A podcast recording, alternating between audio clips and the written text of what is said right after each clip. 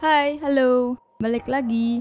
Kemarin kan udah bahas tentang apa itu startup dan juga di situ bahas perbedaan dengan perusahaan scale up dan small business. Juga bahas tentang potensi yang ada di perusahaan startup. Kalau kalian belum dengerin, ada di podcast sebelumnya. Kalian bisa pilih dengerin di Spotify, IGTV, atau YouTube, sama aja. Nah, hari ini sesuai obrolan di podcast kemarin, aku bilang bakal bahas tiga sebutan atau istilah startup yang sering banget digaungkan yaitu unicorn, decacorn, dan hectacorn. And let's find out.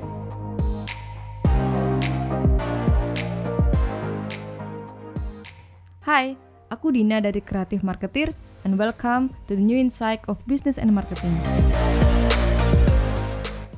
Kalau dengar kata unicorn, ini kan hewan mitos ya, tapi sering dipakai untuk menyebut perusahaan startup – dan apa sih maksudnya?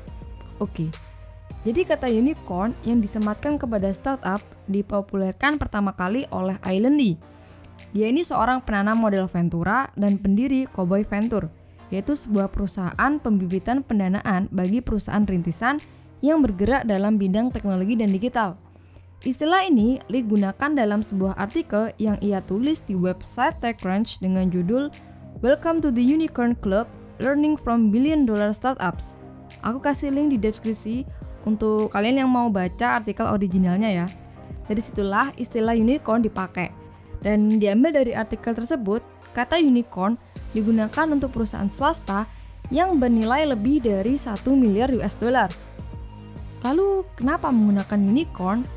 Karena untuk perusahaan startup itu sangat langka dan jarang ditemukan ada perusahaan yang mempunyai valuasi 1 miliar US dollar. Saking langkanya nih, bisa-bisa hal ini tuh mistis. Ya sama kayak unicorn. Tapi pada kenyataannya saat ini, banyak sekali perusahaan startup yang menyandang gelar unicorn. Amerika Serikat sendiri memiliki unicorn terbanyak dengan jumlah 136 perusahaan. Lalu disusul Cina di posisi kedua dengan jumlah 126.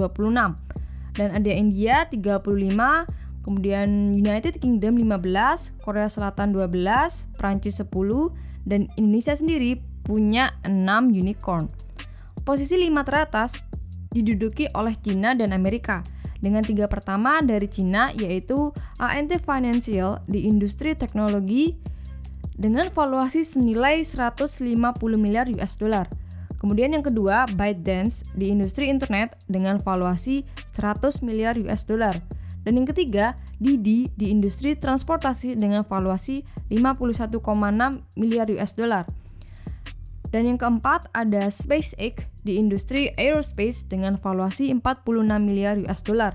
Dan yang kelima, Stripe di industri financial service dengan valuasi 36 miliar US dollar.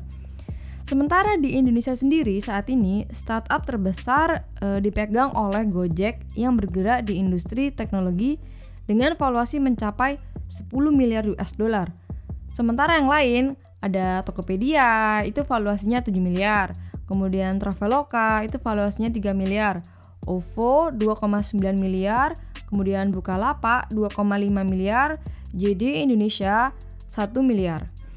Kalau JD Indonesia ini uh, perusahaan yang berasal dari Cina, tetapi uh, merupakan perusahaan yang beroperasi khusus di Indonesia. Kita lebih familiar ya dengan nama yang kita biasanya sebut yaitu JDID.